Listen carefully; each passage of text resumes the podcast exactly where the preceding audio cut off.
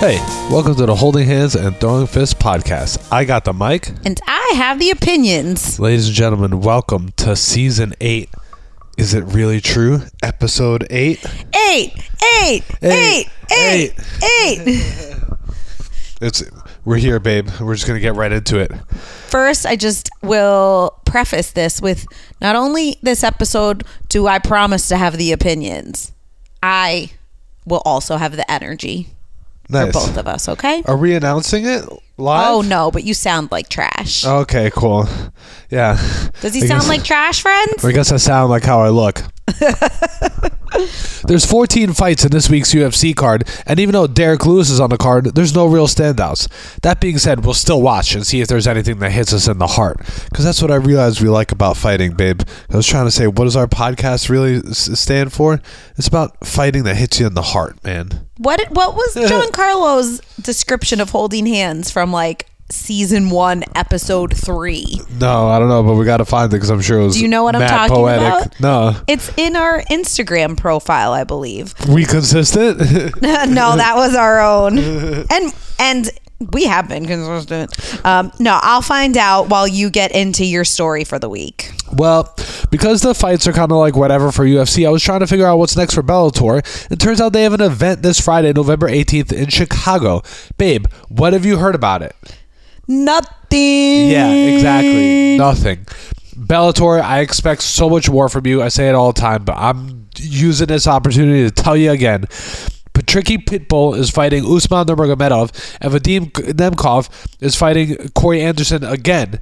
Uh, so that's happening. Two title fights on a Friday that probably won't happen until after midnight Eastern Standard Time and will be posted on the Showtime, which we pay ten dollars a month for until Tuesday. I'm sure I mentioned this before on a podcast, but I have to tell the story again. Wait, are we not paying for it anymore? What Showtime? Yeah. No, we had. Th- Let me tell the story, babe. so one time I was day drinking and bar hopping in Astoria by myself on a Saturday while you were busy doing something else. So I missed the Bellator fight the night prior and drunk tweeted Showtime and Bellator with this. Like literally, I remember the bar I was at. I forget what it's called, but It it, wasn't was Sweet Spot? uh no. So I dr- oh, yeah. I- Sorry. I drunk tweeted them, uh, drunk tweeted them, and with a straight face, they replied to me that the fights take a few days to go on the app. right. In 2022, we're talking about taking a few days to go live. Get the heck out of here. I was gonna put another word in there, but I'm trying to clean it up a little bit. That's great. also, um, I like that someone can tweet with a straight face. I didn't Oh, yeah. know that. Yeah. Oh, yeah. They did. They did. The coolest thing in the lineup for Bellator is that on New Year's Eve they're having a crossover present uh, event with the Japanese MMA promotion Rizin. So the coolest thing, honestly, about this is just that the poster has like samurai looking stuff, and it looks really cool. But even when you go on the Bellator website, all the other stuff is there, and it's in the carousel and like sits, and it doesn't even move, even when you click on it and try to do it. And then the one awesome piece of imagery that they have on their entire website stays on for about three fourths of a Oh, second, Lord. and it just goes through, and you can't get it back until you wait forty five seconds to go through the rest of the carousel. There's also one championship this Friday on Amazon Prime Video at 8 p.m. So basically, my recap this week, because I'm not feeling great, is telling you I may or may not watch organizations I essentially know nothing about. Tune in next week when I tell you about some exciting findings, or I straight up tell you that I ignored them all with a straight face. but we're talking about Bellator, Rizin, one championship, but next week we have a big. We're doing a little preview right now. We have the big PFL card, Ooh, all the championships. Our second live championship event second. for PFL, Excellent. unless you're in my family and was wondering where I was on New Year's Eve a few years ago. In which case, this is the first time I'm seeing PFL championship Ever. All right. So thank you. Honestly, we've talked shit about Bellator before, but maybe they'll hear it now that that was an official story from you. Maybe they'll hear it because last week's episode just got posted today, so whatever. So it's irrelevant because of time. But last week's true. episode just got posted on YouTube, Oh, on YouTube. and this one's going to be posted on YouTube even earlier. So Oh, maybe my. Bellator will hear. Oh my. So before I get to my story of the week, I just wanted to circle back to uh, Giancarlo's description of holding hands from right at the beginning of this little venture. And he called it a podcast about fighting with nothing but love. Did you say that or did I say that? Something like that. Okay. I think it was it was like you you took Giancarlo's words and changed it a little bit, so I didn't know you copied. because every time I'm with Giancarlo, I'm usually drunk, and then I don't know, Thunder. and I forget. I don't know, Thunder. Get Tell me. You- uh, nobody, no, nobody knows what you're talking about. Keep, keep moving on. All right, here's my story this week. We're on YouTube now. We're huge. We're we're We have huge. eight subscribers. So I wanted to tell you a little bit about um, how to become an MMA referee. So sometimes um, an MMA fight or an MMA card will make fans and MMA media happy with their calls. However, more often than not, you only hear about MMA referees when they make what other people deem to be a mistake or a bad call.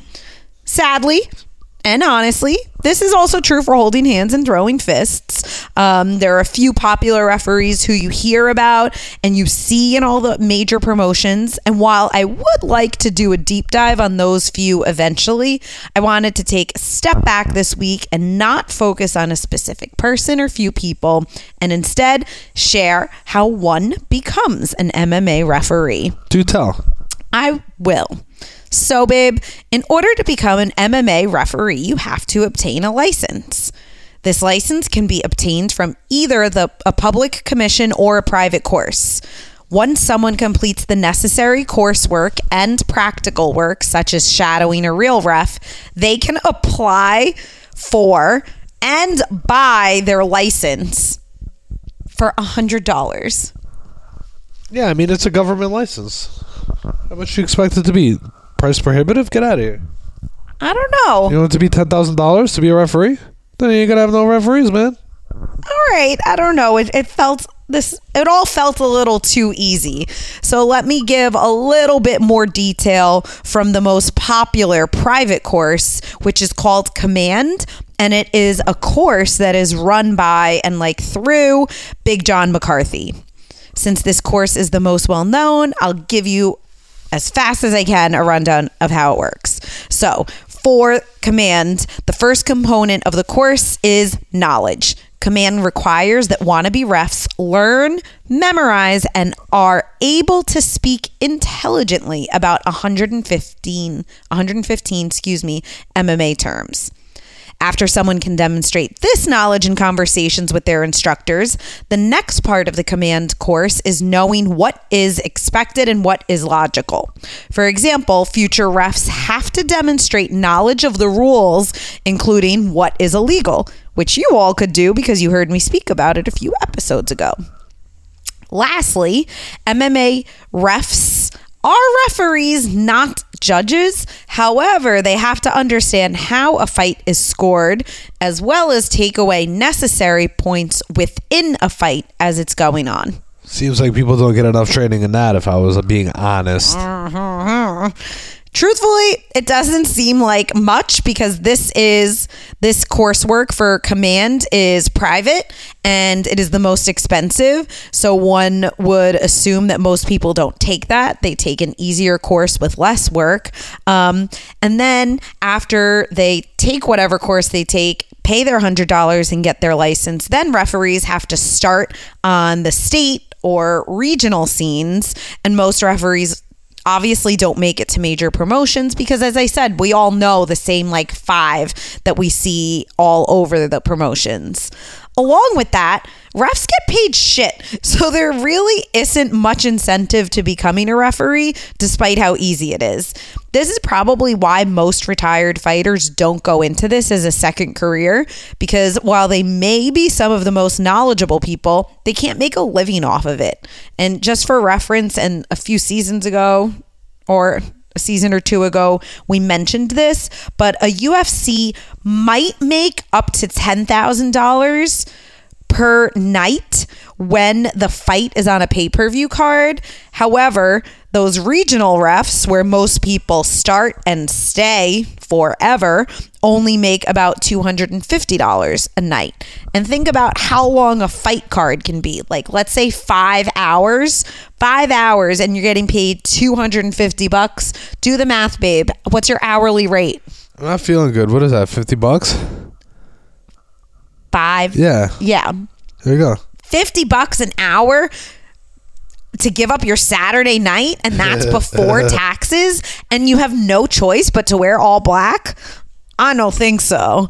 So, I really enjoyed learning this very clear and straightforward information and I am hating on the all black attire, but I think this is another possible job to add to my retirement options. Do you think that you would be a referee for real? Well, yes, first of all. Okay. Second, I didn't mention it here because I was trying to keep it short since you're feeling under the weather. But along with the measly pay that these referees get, women still get paid substantially less than what the male referees get paid. So Okay, I'm just gonna keep quiet and keep moving on. I'm that's a great idea. Yeah, yeah, we got the holding hands, throwing fist classic rundown. Wheel, Wheel, wheel. Good guy alert. Mike Jaramillo, John Danaher's first black belt, is on the podcast scene right now. Mike is, of course, my jiu jitsu coach and um, one of the head coaches at Renzo Gracie Academy. And he is uh, the head or leader of the Happy Pill Project, which I talk about all the time on the podcast. Please follow the Happy Pill Project on Instagram, TikTok, YouTube, all the above. Don't even mind following them. Check out their merch. It's freaking awesome. That's true. Um, so Mike again is John's first black belt. He's on the podcast scene, kind of spreading the love and the um uh, just the Happy Pill Project in general. And he's been on two podcasts this week, specifically the Toto BJJ podcast, number 41. This one's on YouTube. And also the BJJ Dummies podcast with Mike Jaramillo, J A R A M I L L O. So if you're looking for a good podcast to pass some time this week, uh, listen to either one or both of those. They're really great. And he's got an excellent story, and it's a really positive, um, you know, positive project. Definite good guy alert. This week we will give you the MMA boo boo. Boo boo. Boo boo. But it's not quite the traditional MMA boo boo. In Saturday's UFC card, Michael Chandler's nose was bleeding profusely and he was blowing the blood from his boo boo all over Dustin Poirier. What did you think about that, babe? I mean, uh, I I don't know. I don't know what to make of it. I actually want to rewatch that fight tonight. Okay, we could do that after. I th- Like I think when if your nose is busted and someone's trying to kick your ass even more, I think anything's pretty much game.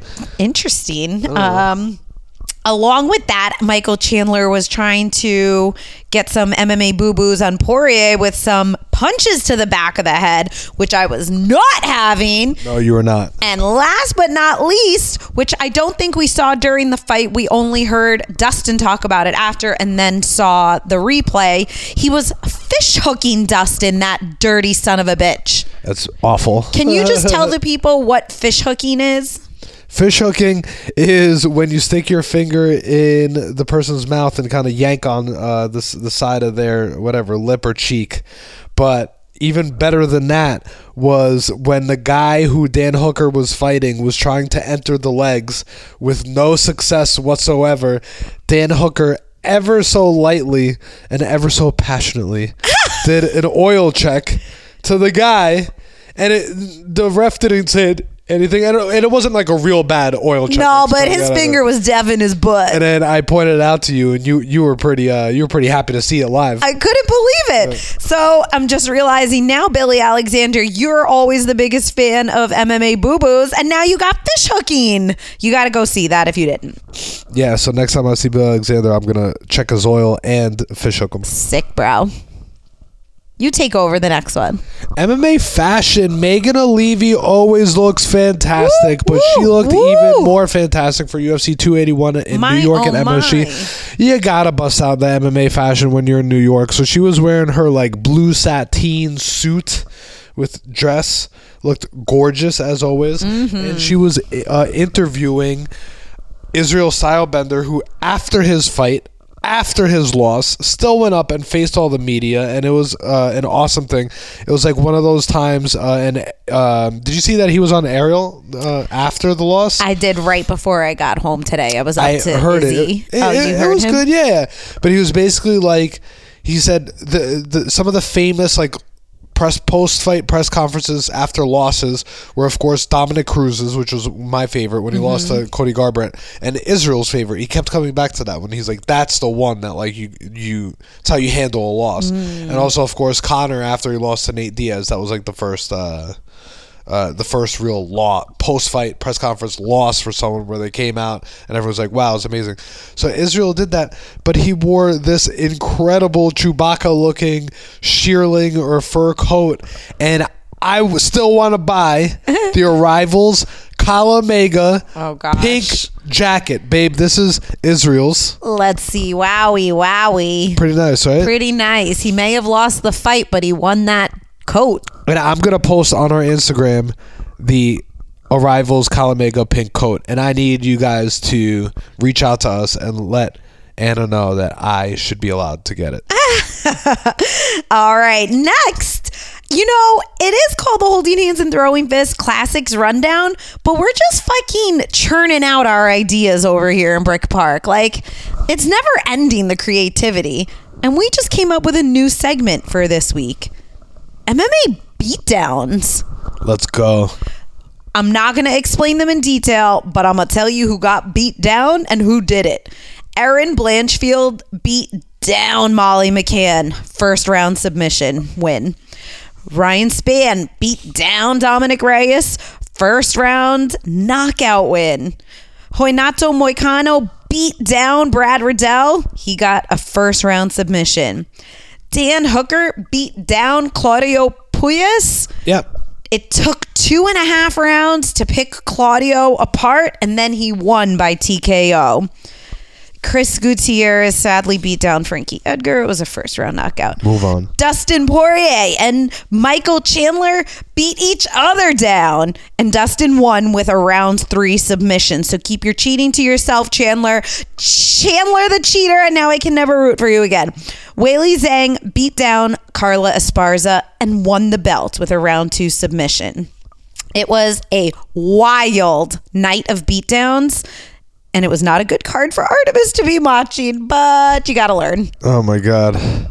Um, oh yeah, I forgot talking about Artemis. I skipped over in MMA fashion that Karolina Kowalkiewicz had these really nice, really slick uh, braids done to her hair, and I think they were like in the shape of an X kind of. And Artemis, as Karolina was waiting for the fight to start, was like, "I like her hair." So Yeah. a five-year-old little girl was impressed by MMA fashion. Def makes MMA fashion. Also, since we're just doing the MMA uh, or the Holding Hands and Throwing Fists Classics rundown, did you see this, babe, that I posted on Twitter?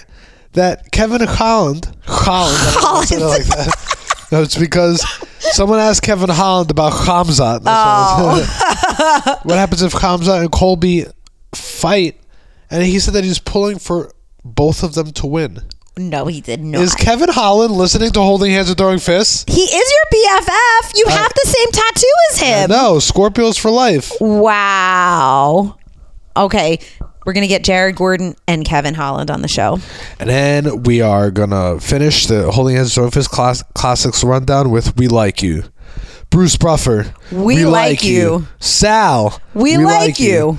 Put the two together, and you get this awesome audio birthday gift. Hey George, big cheers and no fears and happy birthday. Bruce Buffer, the voice of the Octagon. Take care, my friend. That's right, everybody. Here in my arms right now, I have a signed bottle of Bruce Buffer's very own Puncher's Chance bourbon. Incredible. And real birthday wishes from Buffy Bear himself. Buffy Bear. What a mensch. Babe, you got anything else to tell the people since you carried the show already enough? no, I didn't carry it, babe. We're in this together. That's right. This episode is brought to you by Anthony Rumble Johnson. Rest in peace. You're gone much too soon.